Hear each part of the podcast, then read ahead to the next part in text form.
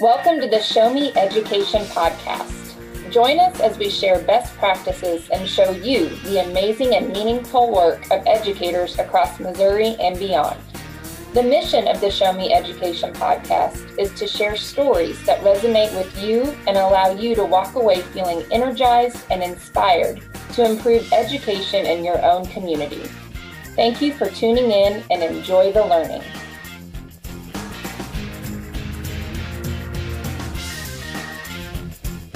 Welcome to the show, everybody. This is episode 17 of the Show Me Education podcast, and we are talking about equity in Missouri in schools and in general. My name is John Schuler. I'm co hosting with my good friend Rob.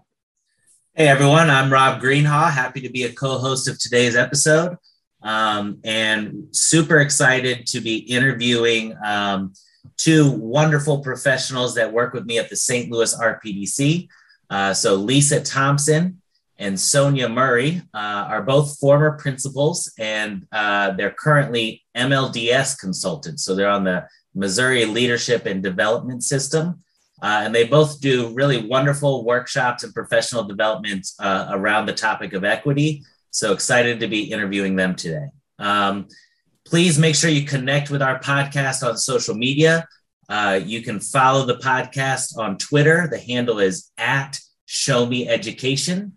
Uh, and you can also find us on Facebook if you search for the Show Me Education podcast. So today we're going to talk about equity, but it but it was a fascinating conversation. In fact, it was such a good conversation. Uh, we had to keep going over our regular time, and we're going to split this into two parts. Yeah, and I thought uh, a real highlight of today's conversation was uh, there's a really w- great question that we posed to Lisa and Sonia, kind of asking them like, if you were to give a homework assignment to the state of Missouri uh, relating to equity, what might that assignment be? Uh, and I thought their answers to that question were, were really fascinating. Yeah, the the whole thing was just a a great conversation. I could have I could have talked to them all day actually.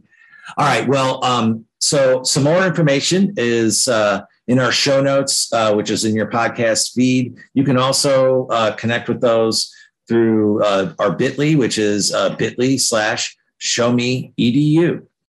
So let's just let's get on with the show here. All right, can't wait.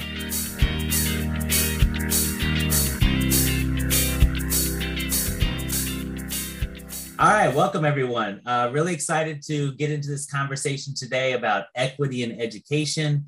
Um, my name is Rob Greenhaw. I'm a member of the core team of the Show Me Education podcast. Um, I work at Education Plus in St. Louis with the St. Louis RPDC. Um, my my specialty area is working with teachers on um, on feeling more effective with, with instruction for English learner students. So I'm part of the, the MEL team, which is Missouri Migrant and English Language Learning. Um, and uh, I'm kind of co-hosting this, this episode today with John Schuler. So uh, John, would you introduce yourself? Hi, everybody. My name is John Schuler, and I'm a leadership development specialist at the Central Regional Professional Development Center at the University of Central Missouri in Warrensburg. We've got a couple of my colleagues with uh, a couple of our colleagues with us today who are um, just fantastic experts in this field. So I'll let them introduce themselves. Sonia, why don't you begin and introduce yourselves? And then Lisa, you can go next. Absolutely. Thank you so much for the opportunity to speak today. I'm Sonia Murray uh, Missouri Leadership Development Specialist in the St. Louis uh, region. Uh, prior to that, I worked for the Achievement Network for roughly uh, five years in, um, in Cleveland, Ohio. And so I'm, I'm just happy to be here today to, uh, to have this conversation. Hello, everyone. I'm Lisa Thompson. I'm also a Missouri Leadership Development Specialist in the St. Louis region. Prior to joining MLDS, I spent 25 years in public education, doing everything from teaching to being an AP to ending my career as a building principal. And I'm really excited to be here to have to participate in this conversation today. Okay, thank you both for being here, and um, we're we're just really looking forward to this. So let's just jump in. Um, so uh, Sonia, if you would, you, you can start the answer on this one and Lisa hop in. Um, but the, our first question is, as you both are doing equity training and work with schools, what makes you feel optimistic about the direction that your equity work or equity work in general is going? Sure. So I am actually excited for the restart because in reality, school was not working well for all students. Um, and so when we think about education in general, um, for the past 150 years, there was a, a bold uh, process put in place that we still utilize today. But in reality, that process or that format of schooling did not directly address the needs and supports of students who are in classrooms. And so, uh, although the pandemic was, um, was really difficult for many, it is elevating much of the inequity that it, that what has been occurring for many years in schools. So although there's a crave to go back to normal, we have an opportunity for a new normal a new normal that sees students that sees their needs and that really puts into the faces of educators an opportunity to do schooling in a way that ensures success for all students. And so I'm optimistic about that. I'm excited about that. And I'm excited about the opportunity for reimagination. Thanks. Lisa, what do you think? I agree wholeheartedly with Sonia. I think um, for a long time, when we talked about equity education, in schools, it was very surface level, right? It was what kind of do you have people that represent different people on your bookshelves? Do you have posters, you know, hanging up on the wall? So things that, you know, a quick trip to Walmart could fix, right? And so now I think what the pandemic has done is kind of forced us to refocus on what equity really means and it's pushed all the way down to instructional practices. So it's not just about the visual, right? What you see, who's in the classroom, you know, that physical appearance, but it's about what kids are we reaching and who's growing and who's learning and who's not. And when talk about educational equity, the bottom line is is everyone learning at an equitable rate, not just whose faces we see in the classroom. So I'm excited about that shift. Yeah. Well, that's that's neat. I hadn't really thought about it as being, you know, some equity efforts you know, being just a checklist of a poster on the wall and and some books and some, you know, representation, you know, in different areas. Um, but I I I actually my thinking is already shifting. So that's really good. I'm not a fan of those checklist type of evaluations anyway. Right. so um, that's really good. So i i thanks for answering it that way. Mm-hmm. okay. Um, so this is a, a great question. Uh, maybe hard to think of on the spot but if we just think of Missouri and we think of education in Missouri, if we were to give the state of Missouri a homework assignment on equity, uh, on how they could be more inclusive and provide more equitable educational experiences for students, uh, what, what would that assignment be? Mm-hmm. I would say go back to uh, TNTP's opportunity myth. Start there, read it again, because in actuality, even before the pandemic, uh, it was elevated that students were not receiving uh, on grade level quality teaching and learning. And so, specifically, uh, I would say uh, really ground in that study. Uh, I believe they visited 5,000 classrooms, and uh, less than 20% of the students were getting access to grade level content in ELA and in math. So, I would say start there and recognize that even before the pandemic and before this conversation about how do we catch students up, there was a lot of conversation about uh, inequities then. And so I would say start there and let's really uh, have a, a, serious focus around what's happening in classrooms, what's happening in schools, and uh, speak to the, um, the biases and the expectations that are happening in schools uh, consistently. Yeah, I, I agree with you 100%. Um, Sonia, I think that if we talk about our state, you know, this the show me state, you know, it's funny that that's our slogan because when you say show me, then that gives the implication that you want to see like what's in front of you, almost the truth, right? So, what is it in black and white?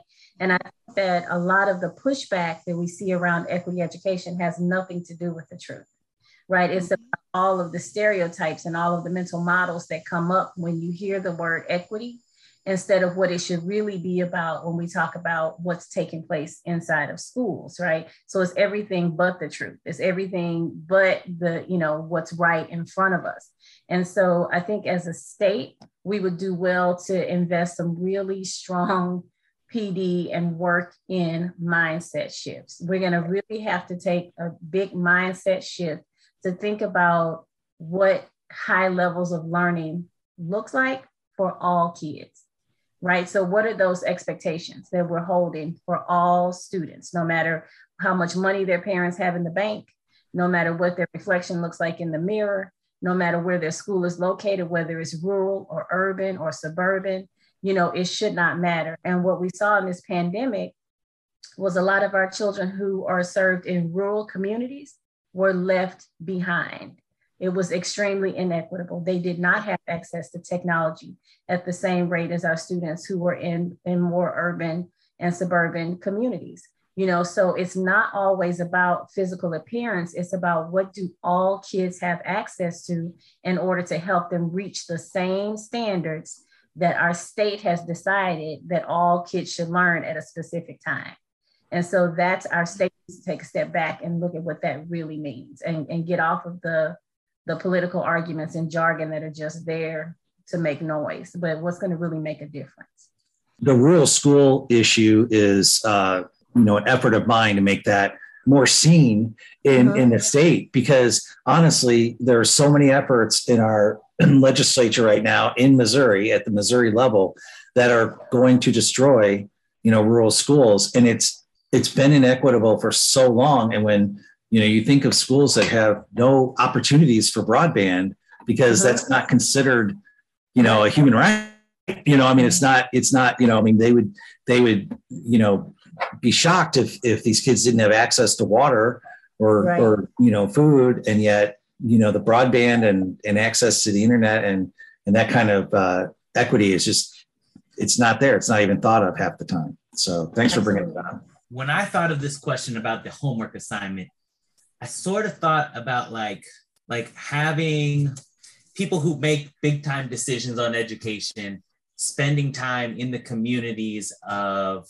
uh, of our diverse students, right? So like, have you been in the schools where most of the students are students of color? And have you seen these facilities? Have you spent time in these communities? Have you gone to different um, events uh, in these communities? And and sort of like just because I feel like a, a lot of the attitude that we don't want to see is often because this is such like a, a, foreign thing or this is something that I don't come into contact very often with. And I feel like actually being there and interacting with people in their communities and seeing the schools that they're going to every day um, could be eye-opening um, and make it maybe a bigger priority. Um, what do you, do you guys have any thoughts on that? I think that you're being very optimistic I believe that they don't care. I think that the mess is that what has happened, um, unfortunately for us right now in society, is self-preservation has taken center stage. And so it's all about what's going to push me the furthest in my political career, what's going to push yeah. what's going to get me to where I need to be. So, like when I made the comment about the show me state, it's not about what's actually happening. Now it's about how can I get the most clicks? How can I get the most support behind me? What's the most outrageous thing that I can possibly say that might garner me the most attention? And that's what it's become about. It's not about kids. If you listen to a lot of what's being said and the discussions, kids are at the very bottom of that priority list because if they weren't, what you're saying, Rob, would actually happen. People would go schools and see people would sit down and have conversations with the teachers and the leaders who were serving those communities and ask them about their needs. And no one is asking educators. All of these conversations are happening without educators at the table. I do think there has to be a mindset shift.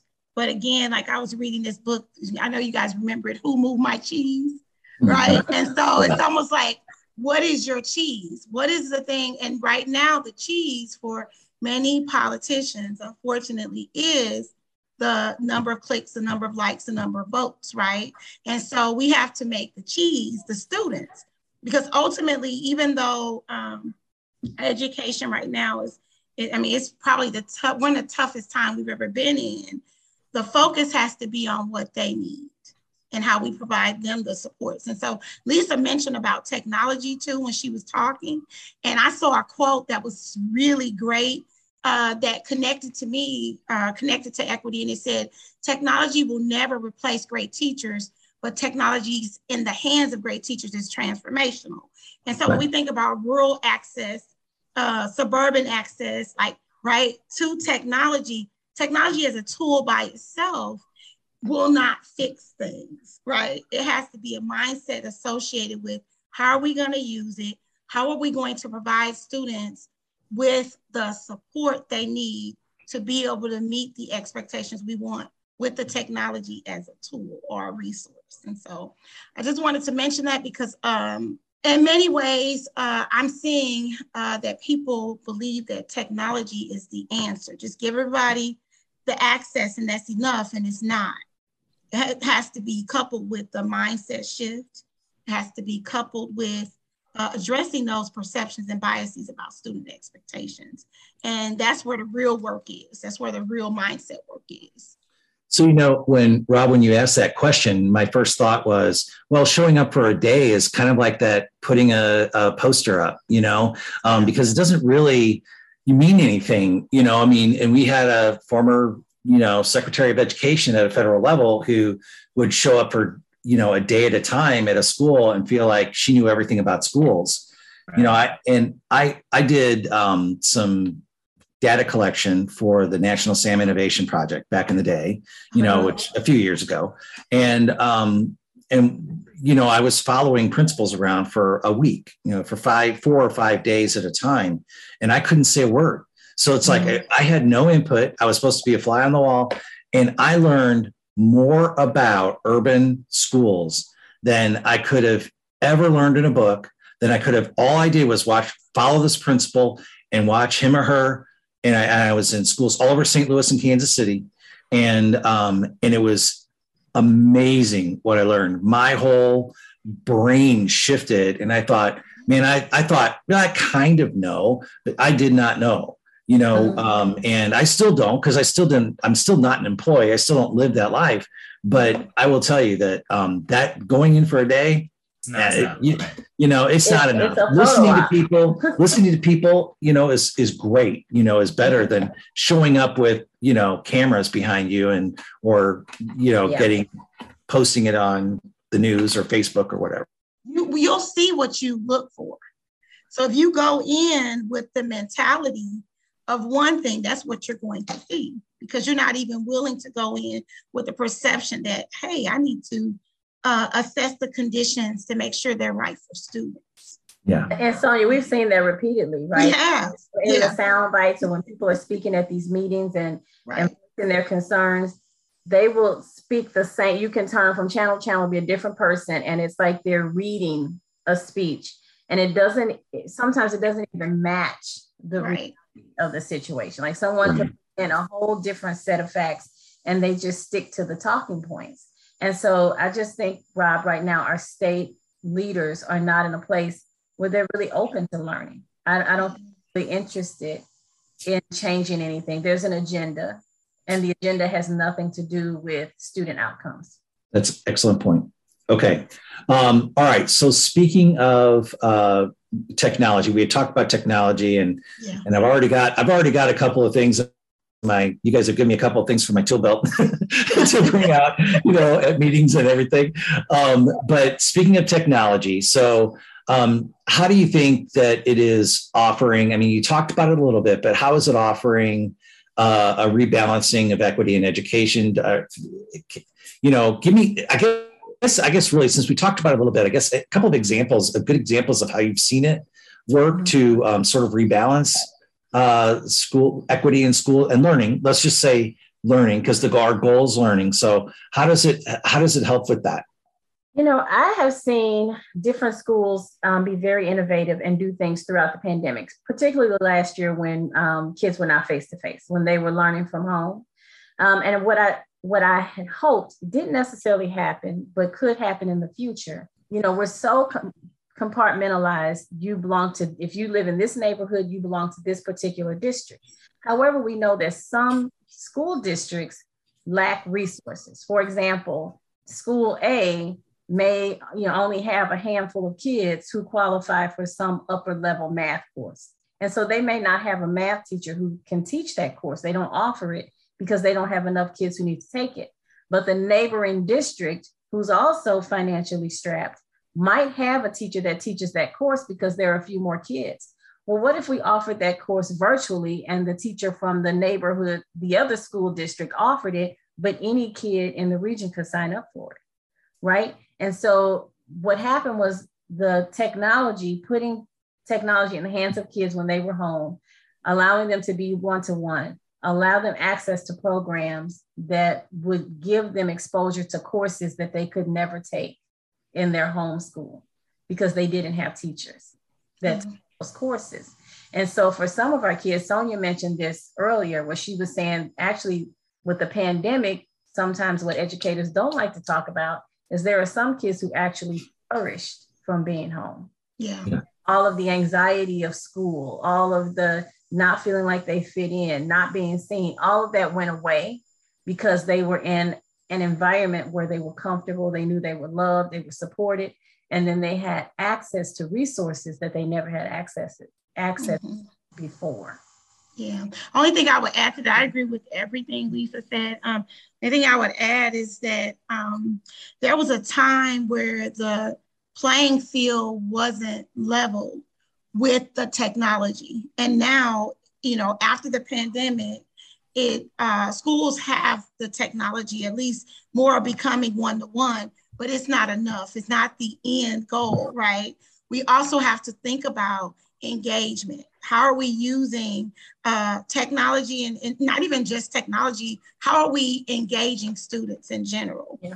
uh, with uh, getting students back into schools and. There was a time over two years where um, technology was most mostly our mode for teaching and learning and so how is a balance being created in the classroom with the teacher at the helm, making sure that students still have the access to those critical skills that they need to be successful later, using the technology, using engagement strategies. I will another thing we um, noticed through the pandemic, um, particularly in high poverty schools, a lot of kids took advantage of not being in seat to go to work, right? So a lot of high school kids, particularly juniors and seniors, took jobs and be, um, were in the position where they could actually help their families because now they were employed, which which actually created another challenge for schools and trying to get them back because now you're competing with finances and they've been helping the family now for a year. But what we did notice through the pandemic is that some employers partnered with the school and allowed the kids to log into their classes on breaks or throughout different points of their shift so that they could continue with school while they worked. And so it created some new partnerships um, between public schools and careers. So people, different employers in the community, and kids were able to do both of those things at the same time. There was a lot of awareness created, but yeah. I think awareness is not what necessarily moves schools. You have right. to go to the next level, and that's the mm-hmm. action, the engagement. Right. Yeah. yeah, yeah, absolutely. Mm-hmm you know, my daughter works at a, a school. She's a middle school, seventh grade math uh, teacher at uh, a middle school, a charter middle school in Kansas City. And she, so their challenge was not like the, they had all the technology. They even gave kids, you know, um, you know, uh, ways to access if they didn't have it at home, all that, all of that.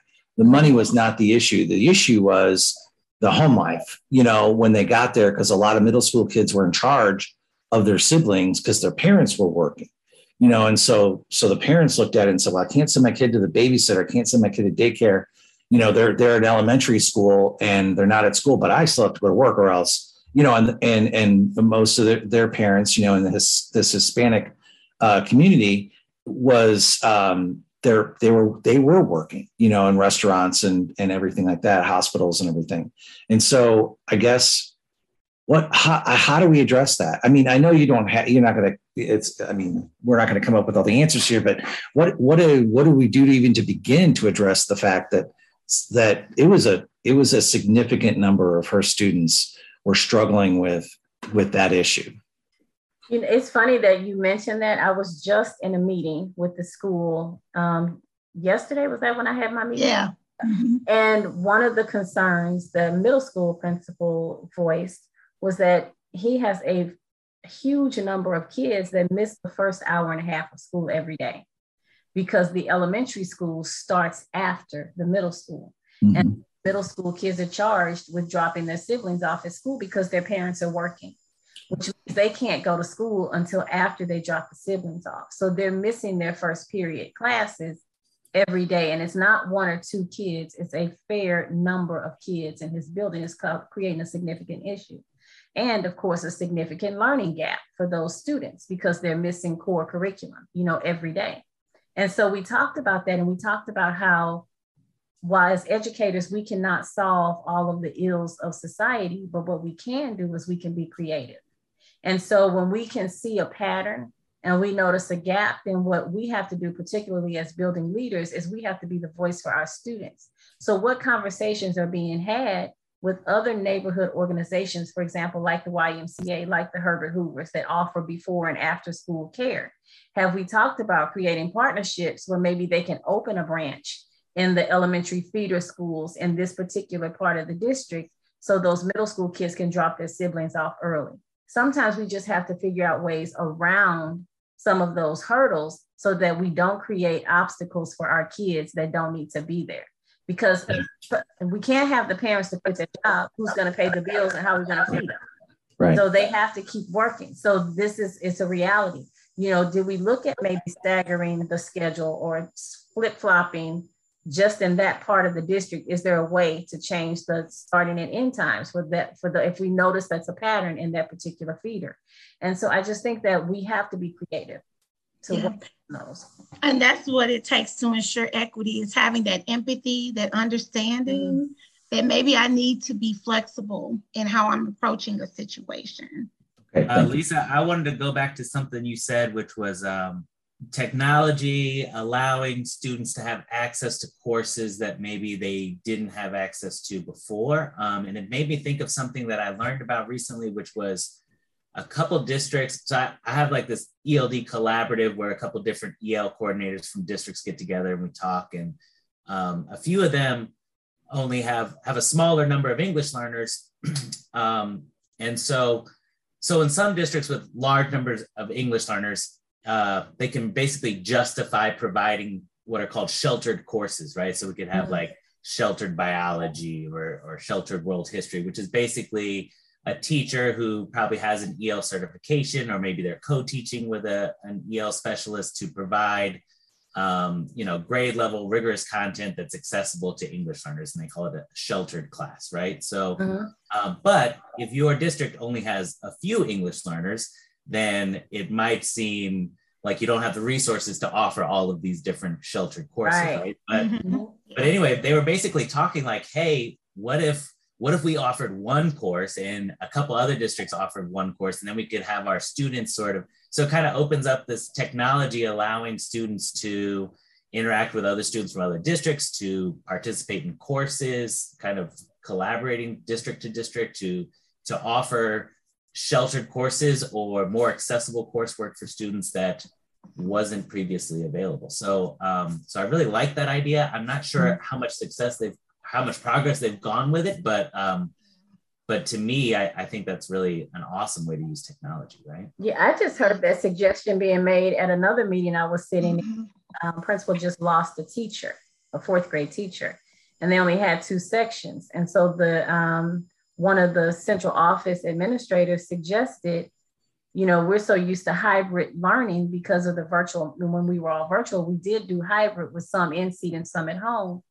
We could just have this class to go into another fourth grade class in a different building and just have a TA to monitor for them. So they're still getting grade level instruction from a grade level teacher in the same district doing the same work. You know, so I think technology in many ways has allowed us to be a little bit smarter in how we're doing things, right? But I still think it's being underutilized. Mm-hmm. There are mm-hmm. so many out of the box ways, yeah. innovative ways that, that we can we can utilize technology to meet needs in ways that we hadn't before. I, I think mm-hmm. it's being used a lot more now, but I think there's a way for us to truly um, capitalize on an opportunity to reach our students with technology as a tool. I agree. We're probably just scratching the surface. You know, I agree. beginning of this boom. Yep. So, yep. Yeah. Well, I, I guess my biggest concern with with you know technology, and I mean I don't have a concern with technology about using it. I'm not. I'm an I'm practically an evangelist for for one to one education, but um, but you know my concern when I when I was a principal and I walk into classrooms was engagement engagement like yeah. like the pretend engagement that kids can slip into, and you know I was less concerned about okay, they, I know they were flipping from screen to screen. And that poor teacher, you know, she's got 25 kids, you know, she's trying to monitor, she's trying to teach math at the same time, you know, and I'm, and I'm thinking, wow, you, you can't possibly know that those kids are flicking between uh, screens, they're playing a game or whatever they're doing, you know.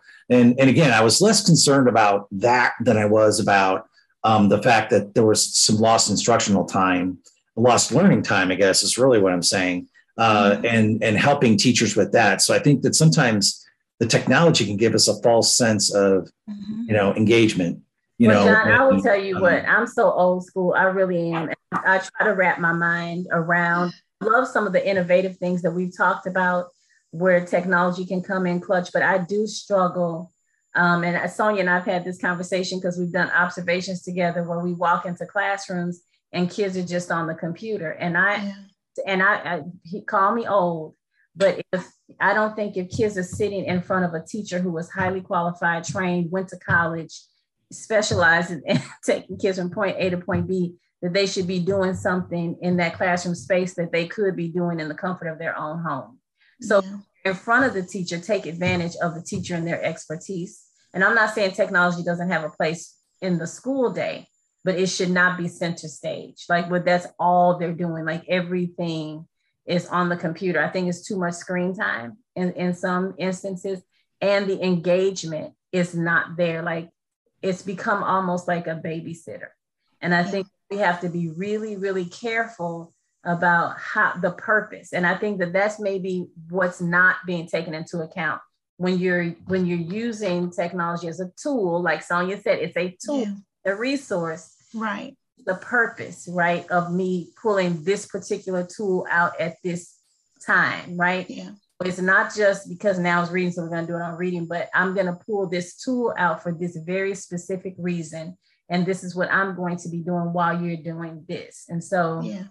I, I agree. but Lisa, there are two think... different things between time on task uh-huh. and engagement. So time on task might be looking at a computer screen or doing the assignment that the teacher gives, but engagement is the students are learning and they're yes. learning to mastery. And those and are think, vastly different. Lisa, I think what you're saying, and you too, Sonia, is something that came up with, uh, so to do a little shameless plug here, uh, Education Plus, uh-huh. METC offers the, the ISTE certification, uh, yeah. which I was successful in. Yay. But, uh, Congratulations. Uh, but a big thing was talking about like, are you using technology just for the sake of using technology? Mm-hmm. Or are you using technology intentionally and in a yeah. kind of transformational way where students are actually right. able to do things that would never have been possible without technology? And I think Absolutely. it can be used for engagement when you when you get into these like authentic engagement where like I'm I'm doing this for a purpose and I'm I'm interacting with a community from like you know across the country that I wouldn't have been mm-hmm. able to do before or I'm able to show what I know in the form of a, a video that I'm really interested in and so yeah. you know I'm really engaged and want to do this because I'm excited mm-hmm. to create this sort of product that I couldn't have done before without technology mm-hmm. so uh, so I totally agree that sometimes it's just mindless let's just use technology yeah. just because it's easier versus let's use technology because it is a way to make kind of an authentic, engaging learning experience. And I do believe the intent, I don't want to give the wrong impression. I do believe the intent of teachers when they're using technology is they know it's important to expose kids to technology. And so they pull it out and they're like, okay, we're using technology. But again, Rob, you just said a key word. Are they creating? You know, when you are creating something with using technology, that's a whole different level of learning and engagement. But yeah. you're just clicking, it's basically a virtual worksheet. Hmm. And yeah. not the same sure. level of engagement, right? So it and a good teller of that is if the kids are asleep. I mean, literally, we walked into classrooms and seen kids fall asleep in front of the computer with their finger on the screen. Yeah. it's just it's still boring just because yeah. Flashing lights it's just as boring as a as a worksheet. I just want to add one thing. Just there's a difference between intent and impact. Yeah. And so that's back to Lisa's point and to your point, Rob, and even back to something you said earlier, John. Um, uh, the, the, the technology should lead to mastery of learning.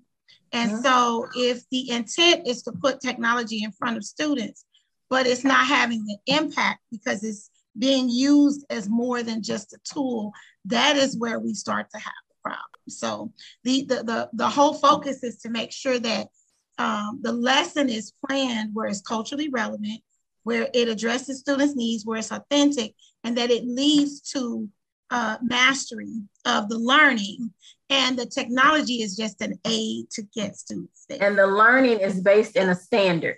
So and the, and the, that right. you created for that day, not a, a, fun activity. Right. Connected to an actual standard. right. And mastery, right? Yes. At least the mastery of yes. the intended learning target or the intended yes. objective that you were trying to get students to learn.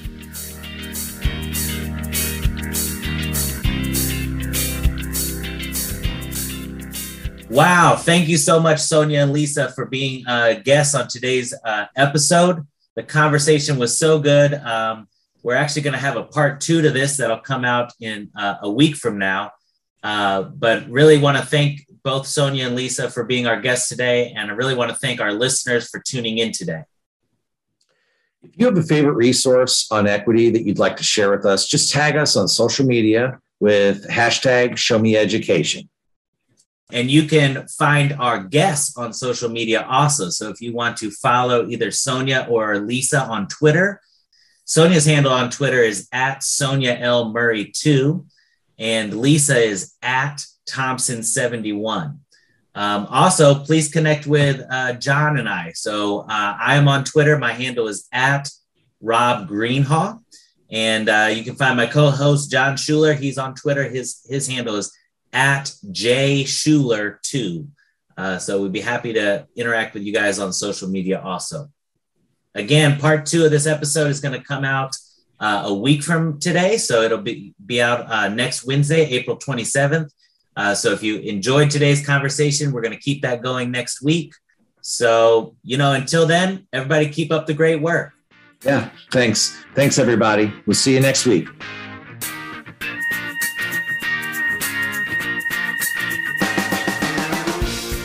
Thank you for listening to the Show Me Education podcast. Be sure to share your learning from the show with others.